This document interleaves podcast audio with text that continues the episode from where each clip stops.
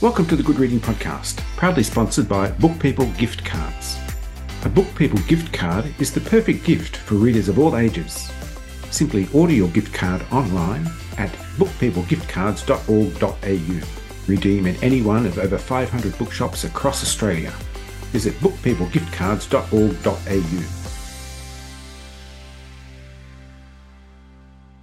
McDermid is an internationally best selling author whose books have sold over 19 million copies. Her multi award winning series, Wire in the Blood, featuring clinical psychologist Tony Hill and senior detective Carol Jordan, has been adapted for TV and radio.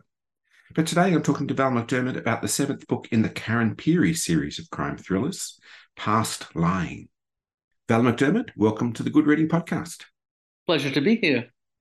Before we talk about Karen Pirie and her role in this book, let's talk about chess, the gambit, the Scotch game, and the Scotch gambit. What are they, and how do they become part of the story in past lying? A gambit, of course, is a, a thing in chess, a set, a set, of moves that you make, a sort of preordained set of moves that uh, produce a certain outcome. And the Scotch Gambit, I'm, not a chess player, so all of this is a bit strange to me, but the Scotch Gambit apparently is one that uh, places a challenge at the beginning of the game that you have to get right into, or uh, it becomes a very dangerous state of play for, for you at the hands of your opponent. And the two guys at the heart of this book uh, played chess together. They were quite combative and, and, competitive in their chess playing. So it was kind of, uh, I thought it was an interesting place to start, an interesting idea to start. We're familiar with LA Noire. Here in Australia, we have Outback Noir or Desert Noir. But what is Tartan Noir? Well, I think uh, it's it's fair to say that, that there's a certain distinctive Scottish voice and certain Scottish preoccupations. Uh, we come from a, a long line of, of, sort of strict Presbyterianism uh, and a concern with the dark side, the evil side of, of human nature. And uh, that sort of sense of, of being the, the two opposing forces held in balance, if you like, the good and the evil. Uh, and, and that sort of led has led to a tradition of people writing about doppelgangers, people who, who kind of come face to face with their opposites, if you like, or their, their opponent who is, is uh, equally balanced against them. And it runs through uh, Scottish fiction generally, the Scottish literature generally. And so I think Scottish crime fiction has a, a real concern with the psychological, with the, the, the, the, the oppositional nature of, of um, people's lives. And so that's one thing that I think sets it apart that darkness, that dark night of the soul, that concern with uh, how you how you combat someone who is hell bent on destruction. And the other thing that uh, I think we have in common is we have a sense of humour. Uh, and the Scottish sense of humour is as black as night. Uh, it's not a good funeral unless you've had a good laugh at some point. Uh, we're, we're very good at uh, taking the darkest situations and finding something truly tasteless and funny in them. DCI Karen Pirie is going through what almost the entire planet went through just a few years ago a COVID 19 induced lockdown. But something interrupts the boredom, and that comes in the form of a phone call from the National Library with a very interesting link to a dead author. The story begins during lockdown, as you say, and it happens that one of her junior officers uh, has, over the years, Karen has set him about finding things in the National Library, digging up archives and finding records, has got to know one of the, librarians who has recently moved to the archive section and she's been archiving a, set of papers that have come from a dead crime writer, guy who died quite suddenly, relatively recently. And amongst these papers, she's uncovered uh, a manuscript or a partial manuscript that seems to her to, to have uh, surprisingly coincidental connections to the disappearance of, of a young woman uh, a, a, year before. Uh, she'd come across this before lockdown started, and it's been preying on her mind ever since. So she decided she better phone up Jason and, and say, Do you think there's anything in this, Jason? Uh, and Jason, who is probably as bored as anybody else in lockdown, says, I'll speak to the boss, see what the boss says. And the boss thinks, well, it's worth pursuing. At the very least, it'll keep us occupied or help as a sort of training exercise. And off they go. But how do you investigate a murder when you're only allowed out for one hour a day? It's a very good question uh, and you'll really have to read the book to find out. Um, there's a lot of stuff that can be done online, obviously, uh, and there's there's stuff that uh, as as a as a police detective, working a case in the real in the real time, you are allowed to travel further than than you would normally be allowed to travel. And um, the interview situations happen under social distancing rules. People are masked, which is also quite problematic for police officers trying to uncover what people know and what they don't know. If all you can see is, is their eyes, uh, I think it's sometimes quite difficult to tell when someone's uh, telling you the truth or trying to pull the wool over your eyes or just flat out lying. Past Lying is a story within a story, and you referred to the manuscript, and that's Jake Stein's manuscript for a book called The Vanishing of Laurel Oliver. A forensic examination of an author's manuscript is an unusual way to pursue a crime investigation, but can it be trusted to lead the team and the reader in the right direction? Absolutely not, because I wrote this book. There's all sorts of um, all sorts of red herrings and and uh, uh, possibilities that vanish into the dust um, so it's it was an opportunity, I suppose, for me to have a little bit of fun with um, with the whole process of writing and the whole process of how we put a story together and how it reflects reality. Um, but in this particular instance, it's the the crossover, possible crossover with the real case that sets everybody uh, sets everybody's antennae twitching. Is this really uh, something that could map onto reality? And which came first, indeed, the vanishing or the manuscript? Because these none of these things are clear. There's one thing these parallel murders have in common, and that's a thing called drop fall seizures. Why are drop fall seizures important to this investigation? I needed for there to be something that uh, was a definite link beyond just the possibilities of coincidence. Um, drop fall seizures are a form of epilepsy. Uh, they're not a very common form of epilepsy.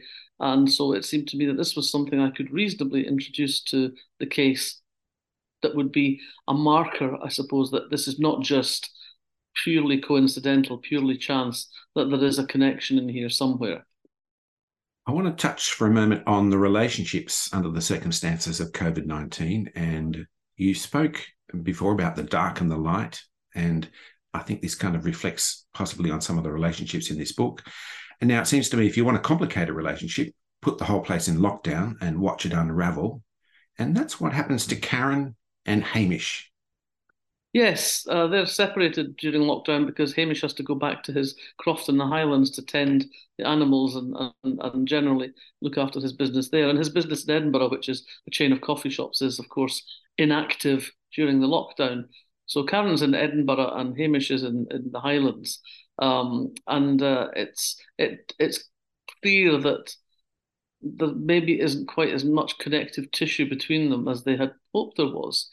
Uh, it's interesting. It was an interesting time. I think uh, relationships went one of two ways. I think in lockdown, they either got stronger and closer, and people uh, almost reveled in having that time of closeness and intimacy with the person they love, or they went in the other direction, and people realised that in fact they didn't have anything in common at all with the person they were in a relationship with.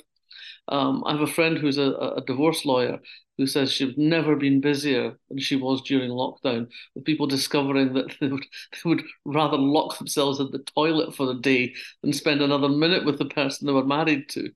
Interesting way to spend a couple of years locked in the toilet. You'd need a good book. need a lot of good books, I think. Let's get back to the story. Lara Hardie, who's been murdered in real life, now, it's a unique reading experience. Um, we're reading along with Karen and Daisy, the two detectives charged with investigating this, but one's fictional and one's real.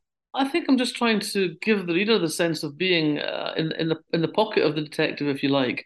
Um, I started my career, my second series that I wrote featured a private eye. And one of the things that was interesting about writing that kind of fiction was the reader knows everything at the same time as the detective.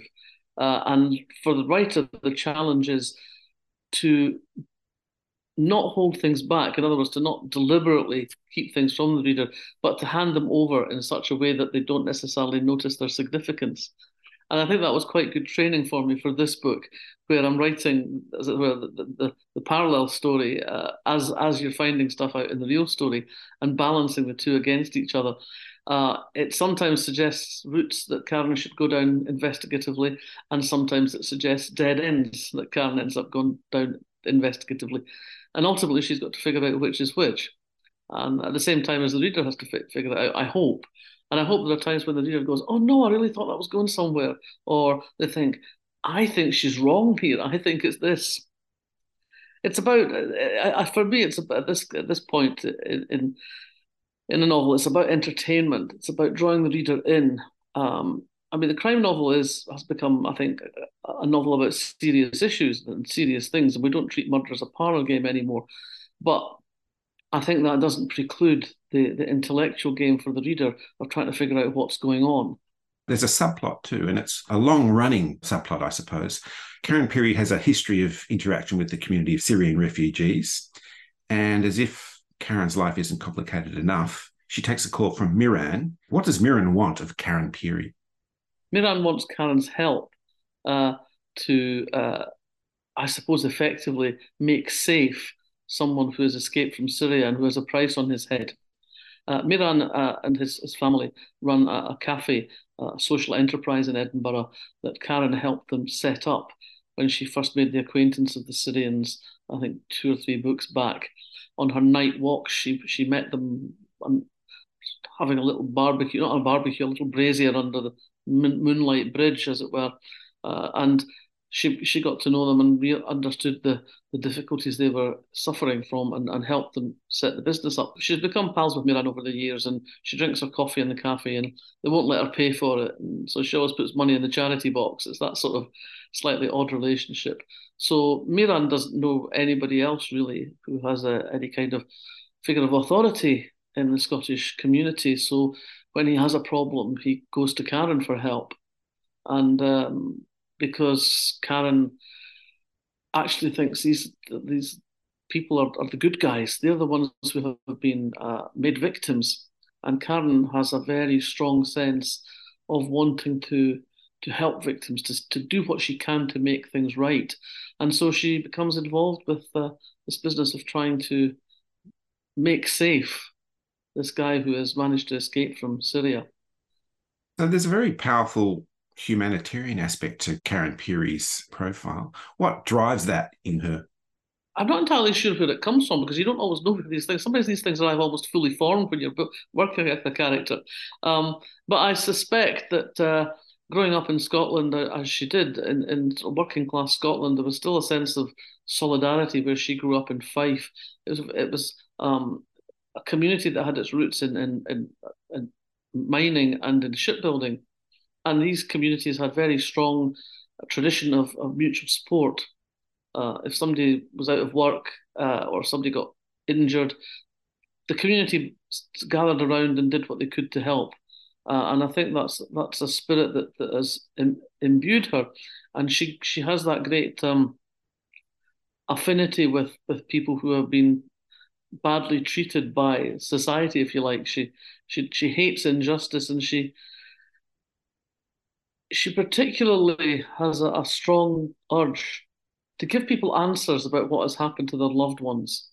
When people go missing or people are murdered and there is no obvious immediate answer, Karen has a has an urge to put it to put it right, to do what she can to bring the dead home. Uh, and that's something that matters to her very much.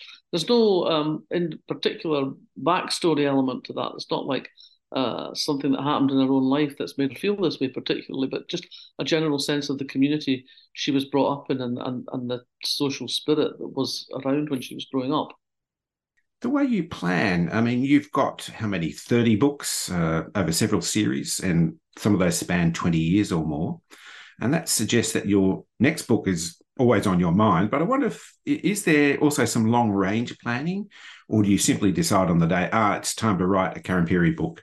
It's a kind of mix of both of those things. I mean, this is this is my 39th novel, and I've never been, I've never known really what the next book was going to be until I was probably two thirds of the way through the one I'm writing. But at the same time, um, I have a sense of mixing it up a bit. I, I realized quite early on in my career when I started writing full time that I couldn't write books back to back with the same character. Um, I was I'd quit the, the day job. I was writing the Kate Brannigan. I'd written the first one, so I dived straight into the second one. And I was about two thirds of the way through it, and I thought, I don't like this woman. You know, she's smarter than me, she's thinner than me, she's funnier than me, she's better at computer games than me. Why am I spending my days with her? Um, and I realised that because I've got a very low boredom threshold. So ever since then, I've mixed it up, and I've not written books back to back with the same character, uh, with the exception of 1979 and 1989. But uh, although those those books are of the same protagonist, the 10 year gap between them makes me feel like it's not just straight into the next the next day in Allie Burns' life, if you like. It's 10 years down the road. She's learned a lot, she's changed a bit. So that for me is is one of the, the, the things. And I never have any sense of, of what the book that I'm writing about, what their central character will do next until I'm towards the end of the book. Then I start to get a glimmering of where I might take them next. But I have to park that and write something else. And then in the back of my mind, uh, in, in this sort of peripheral vision, there's there's Karen wandering about, deciding what she's going to do next, or what happens that sets her off down a particular track. So it's a kind of it's half a mixture of um, prepping for the character's next appearance and and half just kind of ignoring them and letting them go off and do their own thing while I go off and do my own thing. I know it sounds a bit bonkers, but that's kind of the way it goes. The only way I can explain it. Do some of the characters from the past still haunt you? For example, is Allie Burns too far into the past or history now? No, she's she's next year's book. Next year it'll be 1999. So I'm planning to write a quintet that ends in 2019. Um, and I, because when I'd finished the, the previous Karen Pirie Still Life, it was just as COVID was was starting to pick up. We'd just gone into lockdown, and I didn't have any sense of what everyday life was anymore. Like the rest of us, I was I was terrified. I was anxious. I didn't know what was going to happen, um, and I, I thought I can't write in this world. Um, so I, I, decided to go back in history to when I, I, did know what was happening, and I thought that writing this set of books would, would have two effects. One, it would anchor me in a time when I did know what had happened, and the other thing was it would let me use my experience of working in the world of words to to used my knowledge and experience and, and my anecdotage, if you like, to avoid having to write a memoir. Because I can't think of anything more boring than having to sit and think about myself for two years. Got stories I want to tell, and they're not particularly my stories. So it, it was a kind of kill two birds with one stone. And last year I was in New Zealand for four months. I'm, I'm a visiting professor at the University of Otago in Dunedin. And I had uh, rocked up in, in Dunedin intending to spend my time thinking about the next uh, Allie Burns novel, 1999, and doing some research and reading around that year, uh, doing what I could, like reading books that were published that year and thereabouts, listening to the music from the period. And really, almost no sooner had I got my feet on New Zealand soil than I had this idea for a Karen Pirie novel. And it wouldn't go away. It wouldn't let me. But I kept saying, "Yeah, I'll come. I'll get back to you, Karen. I'll get back to you on that." But it just wouldn't go away. And I realised after about a few two or three weeks that the only way I was going to get shut of this was to write the damn thing. And so I, I spent the rest of my time in New Zealand writing it. I got back to the UK, and my editor was like, "So when are you starting 1999?" I said, "Well, funny enough, I've actually got something for you." And she was like, "What do you mean you've got something for me? You went away in, in September. You've come back with a book. I wasn't expecting." I said, "Yes, but I think it's okay." So on on we went. Uh, as I say, so so next year it'll be 1999. But I've also got a little side gig uh, next year as well. There's a, a, publishing house in Scotland called Polygon Birlinn, and they've got a series, a new series of books called Darkland Tales, which are centered around the idea of reinvestigating, reinventing, reworking, reimagining elements of Scottish history or myth. So Denise Mina wrote uh, a short novella about Rizzio, Mary Queen of Scots, secretary who was murdered uh, Jenni Fagan wrote Hex about the witching trials. Uh, Alan Warner wrote about the escape of Bonnie Prince Charlie. So it's, it's the opportunity to, to take a story from Scottish history and completely reimagine it. Uh, and I'm doing Lady Macbeth, the real Lady Macbeth. The fertile ground in Scottish history for your stories. Oh yeah, I mean that's right. We've we've always been a, nation of storytellers as well, you know, and that's something that starts off as a, a relatively minor incident can assume great proportions, um, and we're also quite used to being traduced by history, if you like. I mean, William Shakespeare's Lady Macbeth is absolutely nothing like the real woman, um, so I intend to to give her a voice. Given that we don't know very much about 10th century Scotland, of course, I can I can pretty much have my own way with her. Val McDermid, it's been a pleasure to talk to you, and thank you for joining me on the Good Reading Podcast. It's been great fun. Thank you. I've been talking to Val McDermid about the next installment in the Karen Pirie series, Past Lying. It's published by Sphere, and you can find it at goodreadingmagazine.com.au. This Good Reading podcast was brought to you by Book People Gift Cards. Share the joy of reading with a Book People gift card. To find out more, visit bookpeoplegiftcards.org.au.